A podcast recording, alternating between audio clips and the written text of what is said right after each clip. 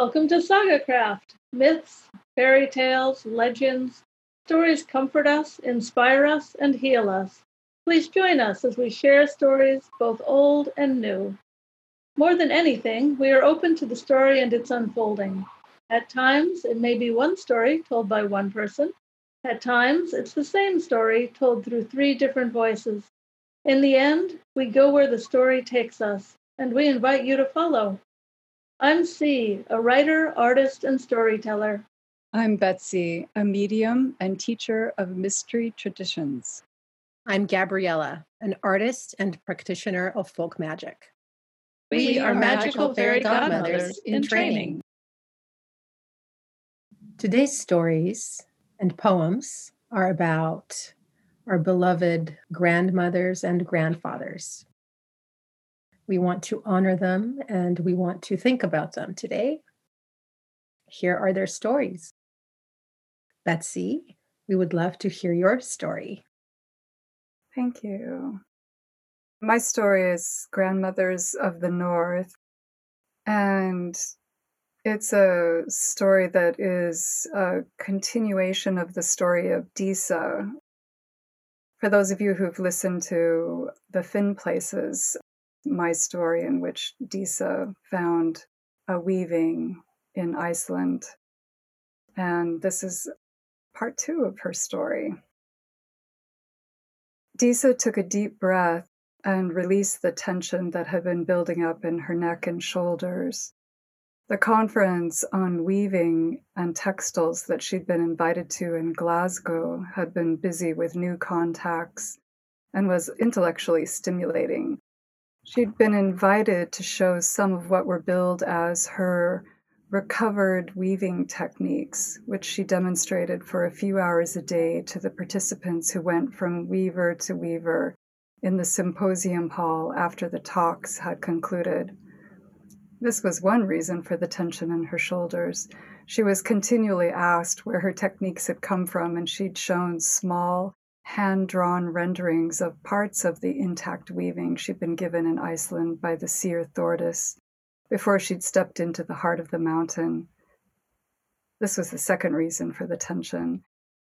She was not letting anyone know that she was drawing from an intact weaving. It was in perfect condition and would raise too many unanswerable questions. She had to admit to herself that she didn't want to share any of the discoveries that she was making with the textile piece yet. Another factor was that the piece had come to her through serendipitous time slipping, and she couldn't explain that either. She couldn't explain Thordis walking with an elf and a Huldufolk woman into the opening of the mountain Spaukenfell and watching it close up behind them. Oh, and the dog, too. Magic, no other explanation. Not that there aren't many magic things in the world that most people never even noticed as such. But to be labeled as a crackpot this early in her career was something to be avoided. In archaeology and textile conservation, weird things happen which those likewise initiated could commiserate with, but those not would scoff, and loudly. She felt a cool breeze ripple the air behind her. Her senses opened wide. The presence felt quiet and self contained, except for the accompanying breeze. She finished her conversation with the woman in front of her, then turned slightly, saying, Hello. The person behind her moved around and into her view. It was a weathered woman with fading reddish hair and a lot of freckles. She wore an aging aquamarine Shetland sweater with fabulous cables and comfortable old tweed skirt which had the turquoise thread in the plaid. Her shoes and bag were well made and older as well. She carried a cloth bag woven of undyed hand spun yarn. Her eyes were the only thing about her that weren't faded, and they were a piercing turquoise blue. She held the bag out to Disa. Looking closer, Disa said, Nalbinding. It's beautiful. What a lovely pattern. Did you make it? The woman blushed shyly and said, Yes, I love to improvise patterns with my bone needles. Most people don't know about this technique. Oh, I was intrigued when I heard about it in my Norse classes at uni. Ah, said the woman, I'm glad you like it, for it is a gift to you from me. I am a messenger who is to bring to you what is in the bag. The bag is my contribution. A messenger? From whom? That I can't say. They themselves aren't able to go about much in this world, so I help from time to time. Now I must be on my way. I have a long way to return. No, wait. Is there any message with this? I have to say, I wouldn't turn down your gorgeous bag, but what about what's inside? Oh, yes, there is a message. The drawing is a map if you can read it. If not, enjoy what the map is on, and that's an end to it. With that, the woman turned and disappeared into the crowd. Disa took the bag, which seemed to be holding something smallish and circular and felt organic. She tucked it under the table into her work basket and turned back to the lineup of people who were standing around her table now. She began to explain her weaving process to them and let one part of her mind enjoy the conversation, while another part of her was replaying the meeting with Lady Turquoise Eyes, as Disa decided to call her. She spent the rest of the afternoon this way and was relieved when the crowds thinned as the sky darkened and evening approached. It was the last day of the conference, and she packed up her weavings, drawings, and her books, which she'd purchased that day. She heard her name called and lit up when she saw that it was Phelan, her friend from uni, come to collect her for dinner and drinks. He lived far to the north and had come down to the lowlands to see her on her visit to Scotland. In school, they'd both been busy and driven, had never been single at the same time, though much friendly eyeing of each other had happened in a good natured kind of way. She wondered what his status was. He let her know he had spent the day in the Hunterian, a museum of history in the city. Once her belongings had been stowed in his Range Rover, nicely worn looking in her mind, she told him about the parcel given to her wrapped in the bag. What is it? he asked. I don't know. I've been dying to look, but unwrapping a mystery needs more than just a cursory look. Tell you what, let me pull over and you can take as much time as you want to look. I'm curious too. Thanks. I'll be able to focus on you more easily once I have looked. I hope so. Let's do it. Disa pulled out the bag and showed him the design. Nalbinding? It's fantastic, he said. You know Nalbinding? Anyone in the North would. It's part of our Norse history. The bag is just the wrapping. She pulled out of the bag a cloth wrap shape which she unwound and eventually revealed a small drum. Well, of all things, I would not have expected this. What did she say about it? That the message was a map. No, the drawing is a map if I can read it, if not, just enjoy what the map is on, and that's an end to it. Hmm, cryptic. Let me get out a torch and we'll see what's on this drum. The drum was six or seven inches across and had a faint drawing on it, which looked like a sepia tone type ink. It seemed old and was made with wooden pegs rather than sinew lacing. A piece of some kind of horn was woven into the handle. There was no beater with it. The drawing on the surface was of objects, line drawings, and all of them grouped in a way that seemed quite particular. Phelan whistled and said, That is a beauty. Where is it from, do you think? Circumpolar people for sure. I suspect that little horn is reindeer. The hide may be as well. He sniffed it. I feel sure it is. How do you know so much about drums? Well, I do play bodhrán and the occasional ceilidh, so I have a fascination with drums. This one is meant to be played with fingertips. This drawing does look familiar too. Let me let it roll around in my brain pan for a bit while we eat and see if it knocks loose something by dessert time. He smiled with his eyes, and she saw that they were a light turquoise behind his tortoise eye frames. She looked into his face and his heart, and liking what she saw, she agreed. A frisson of excitement and the feeling of adventure rippled through her. After a hearty dinner and good wine, waiting for coffee and dessert, they turned to the drum. Disa reached into her satchel and pulled out white cotton gloves. After putting them on, she drew out the drum and held it carefully while Phelan shone the torch over it. They both examined the surface, Disa drawn by the individual shapes, and Phelan by the whole of it. It is a map, and I think it's the northwest coast of Sutherland, he said finally. Look, he pointed to the central figure. This is a really archaic area. There's a famous place there called the Cave of Bones. I think this map is pointing there. There are thousands of bones of reindeer, lynx, humans, bears, and wolves in the caves, dating back thousands and thousands of years. When we get to our hotel, if you still want to, that is, we can pull up the maps and I'll show you. Disa said, Oh, yes, I want to. The next morning found them heading north to Sutherland. The journey was beautiful to Disa's eyes, though a part of her was deep in a reverie with the drum. Thankfully, Phelan was happy to do all the driving, while Disa started tapping the drum. Restful by nature, Phelan listened for a while and said finally, a little slower like the walking of a reindeer on stones and earth, he demonstrated on the steering wheel.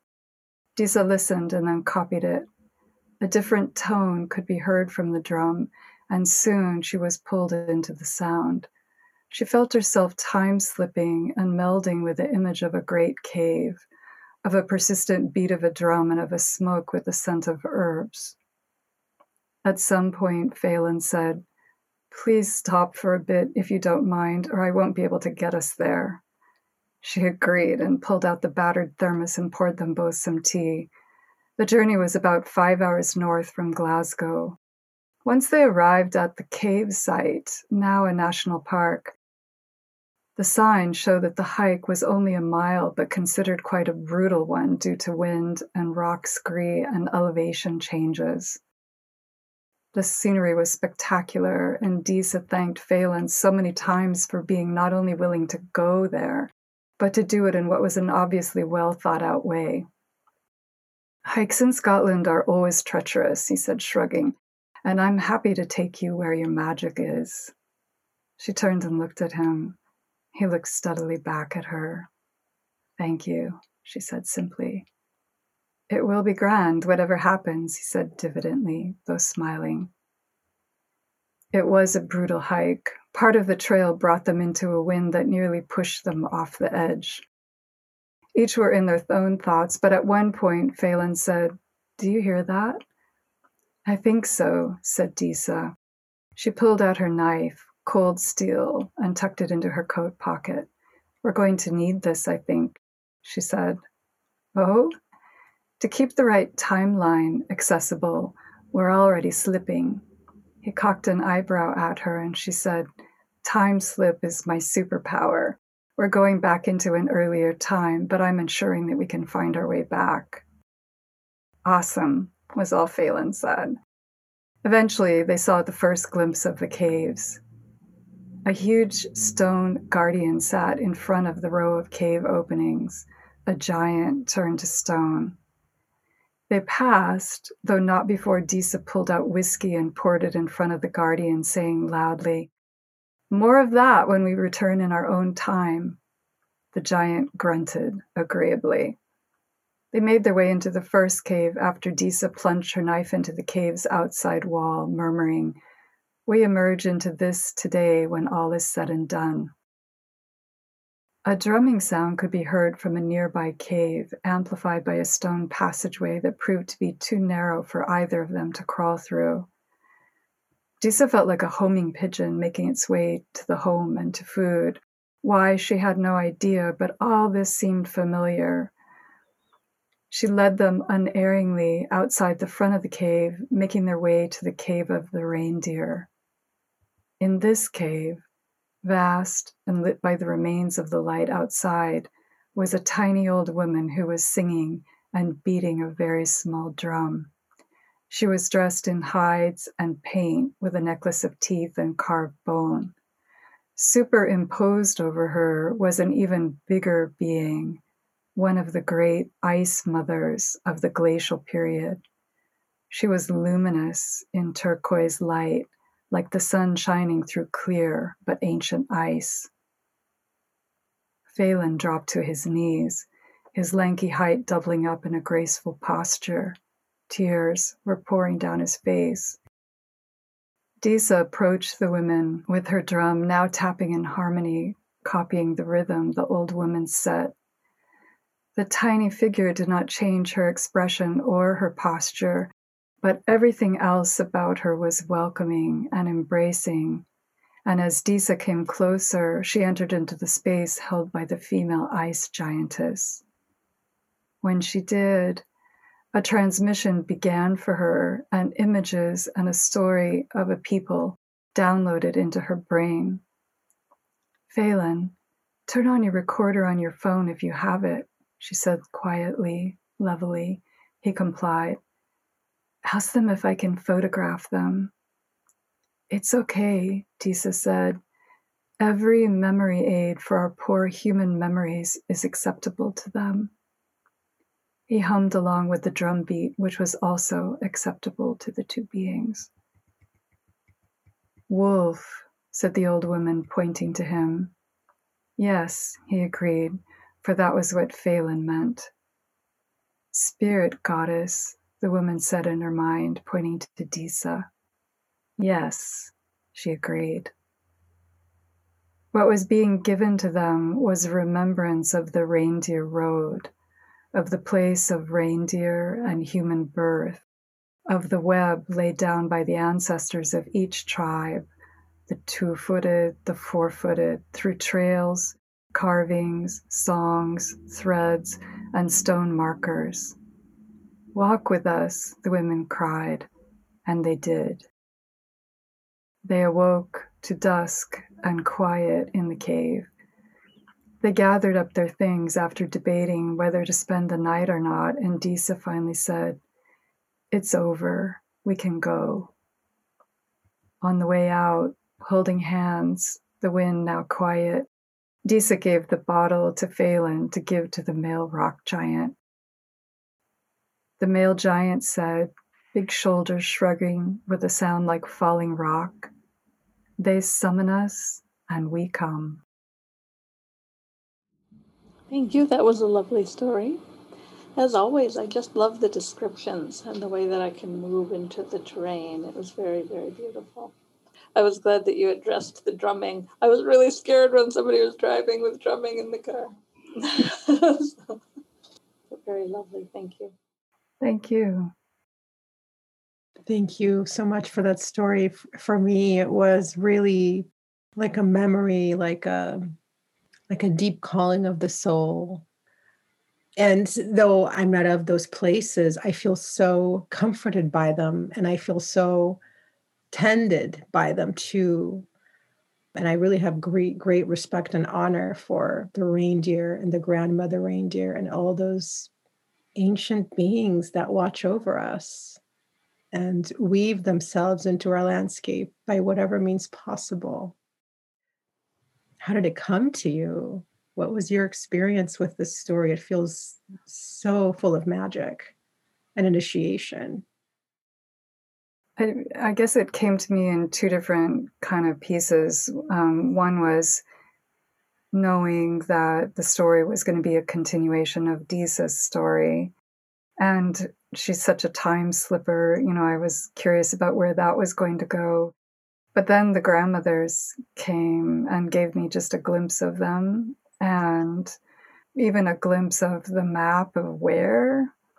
And it wasn't until the story was about three quarters written that I, you know, was looking for, well, where is this exactly? Only to find that the cave really exists and is a place that has held or still holds because they haven't done much excavation in there but still holds 40,000 years of history in the bottoms of the cave. And what wasn't reflected in the story so much, but turns out to be true is that it's a place where the reindeer mothers come to give birth.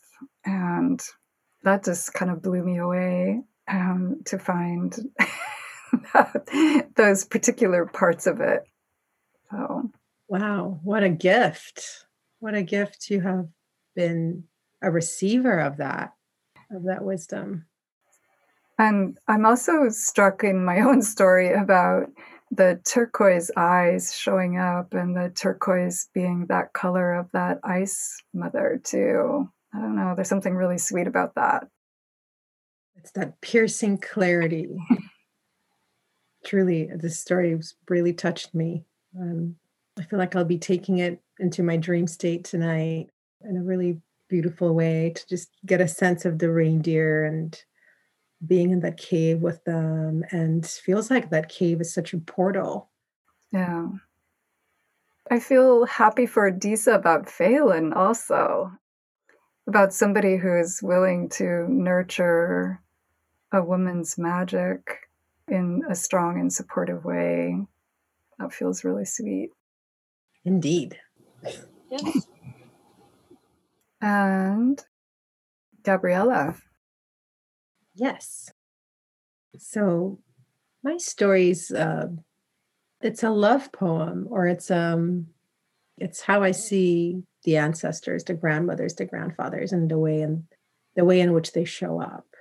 And this is how they wanted to show up today. I dream of a place that is behind the walls of houses, between the fences, between the dirt road and the field, between earth and sky. And there they are, between the world of gods and us. They watch and dance and sing. They are that someone who can speak the language we have not yet learned, someone who knows what it's like to be human. For the gods, in their majestic power and form, may not remember what having a mortal body feels like or to have a heart with a drop of sorrow, or a heart so full of joy that one might break open. Someone that can speak for us, present us in our best light and shadow that it gives meaning to who we truly are. Someone who says, Oh, great gods of earth and sky, look at this exquisite, precious being. Look how far they have walked watch how they dance, how they sing, see them how we see them because they are too busy living to be aware.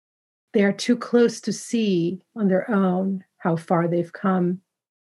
Great gods, make room in your blessing for our granddaughters, our grandsons. Make room for all of our grandchildren. And they rattle the leaves to get the God's attention. They whirl the winds to make sure that we are seen, noticed, protected in this wild and unpredictable landscape of life.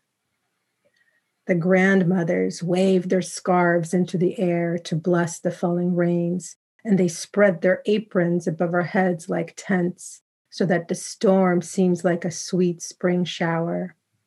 The grandfathers stand so tall they touch the clouds and stake their staffs into the ground to chase the thunder away and to give us courage in the face of the darkest clouds. They shake the branches of trees when we walk through a dangerous path, so the hungry beasts are distracted and do not devour us. Sometimes they befriend these beasts that lurk and send them through as new allies when we are in need. They delight in our laughter and laugh through us when we gather together with dear ones the smoke from their pipes rising above our heads, taking form so they can meet each other, meet the grandmothers and grandfathers present, blessing the happiness and joy of friendship and community, blessing the houses we keep and love we weave now between each other. Other times, they are the quiet whisper that you might hear in between sobs when you are alone and you think no one's listening their prayers are all around the same prayers that have been the backdrop of your life this whole time, behind the walls, behind the curtain, under the blanket of sleep, always present, Their words like gates open spaces within you that whisper, Keep going, sweet one. You are not alone. We are always with you. When I dream of the grandmothers, I dream of the fire they tend to, the fire they sit at, talking all night and sharing sacred remedies needed for our time, taking turns of who stays up and goes to bed so the fire never goes out and their voices can be heard across the waking and sleeping worlds, keeping them in balance. When they sleep and dream, they visit us, opening the gates to our attics and sending ladders for us to climb. In the attics, they sweep the floors, they straighten our clothes and braid our hair. They offer good advice about the things that burden us. They enliven our bodies with their strength and memories. They show us the beauty of the flowers we are becoming from the seeds they planted long ago and hum the song that gave shape to our name. When I awake and meet the day, I offer bread, honey, and milk to nourish them in the invisible places they keep safe for me. I read the messages in the tea I have left for them as I get ready for my day. Thank you, I say, I hope this offering suits you. I hope you are never hungry or thirsty. I hope your path is always clear, just like the path you have cleared for me. And as I light the candle at dusk for them, I say, O oh, great gods of earth and sky, make space in your house for my grandmothers and grandfathers, for I carry the light of their hearts inside me see them how I see them, how they couldn't see themselves before they were too busy living, too close to being who they were and working to keep their children alive and thriving. I honor the burdens they carried so that mine could be lighter, so my hands could lift further towards you. Make the best place for them, just as they have made the best place for me great gods of earth and sky, make the best place for them. Very beautiful. Thank you. It's my pleasure. It's a lovely prayer. A lovely prayer with glimpses of the view from both sides. It does feel like a prayer. Yes, absolutely. Mm. Like a prayer to me. In previous times, there used to be books about how queens, princes, kings, etc., should comport themselves. And they called those books the mirrors of princes, the mirrors of queens. And this prayer is like the mirror of grandparents, of grandmothers, of how it can be at the best possible level.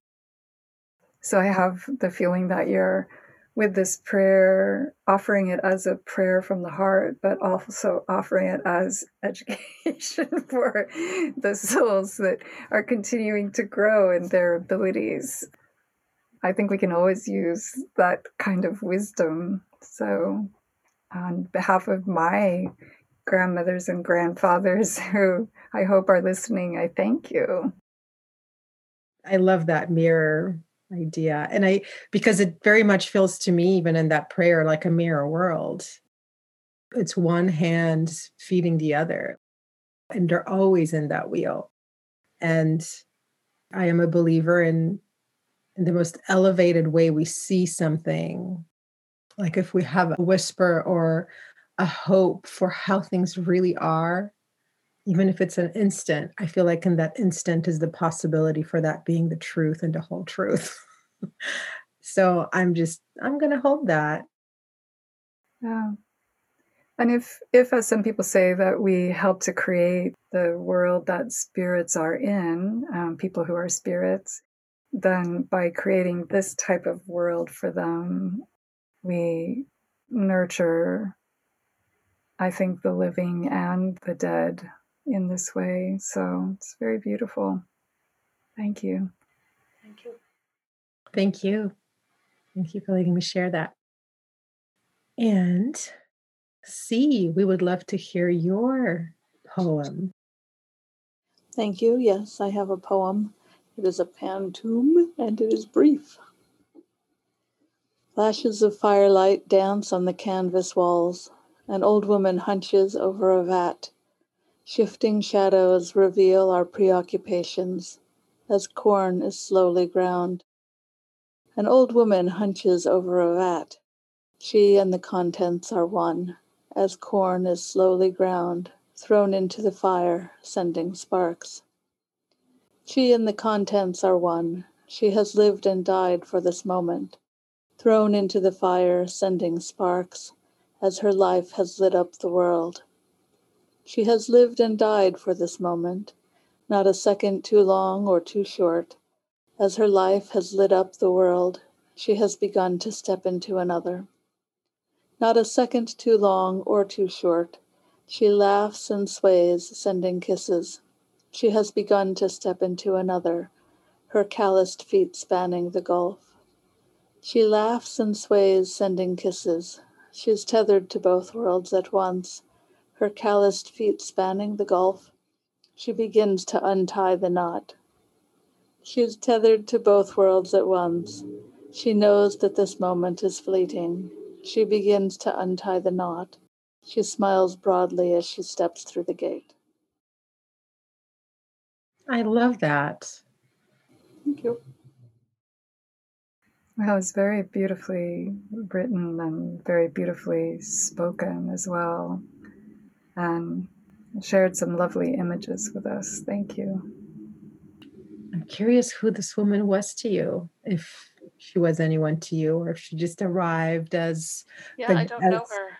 I don't mm, know her. Hmm. She's a perfect stranger to me. a stranger willing to be seen. Yes. I almost see her like the when the candle flickers and you can you know and it's just getting smaller the light's getting smaller and smaller and you can just kind of see that in and out the fading mm. i'm curious about the world she's entering too mm-hmm. so the world of the grandmothers is a beautiful one i definitely think of my own grandmothers whenever i think of grandmothers but i also think of the many of all of them together and it's all wisdom and love and support, wit, laughter, fierceness, whatever else we might need. Practicality, mm-hmm. nurturance, and guidance. Well, I hope that our story, our prayer, our poem has inspired you to think of different words that you might use to describe your grandparents the remembrances that you might have of them. And may those memories are full of blessing. Thank you for listening to our stories today. Thank you for listening. And special thanks to the fantastic Zoe Magic for her phenomenal editing skills.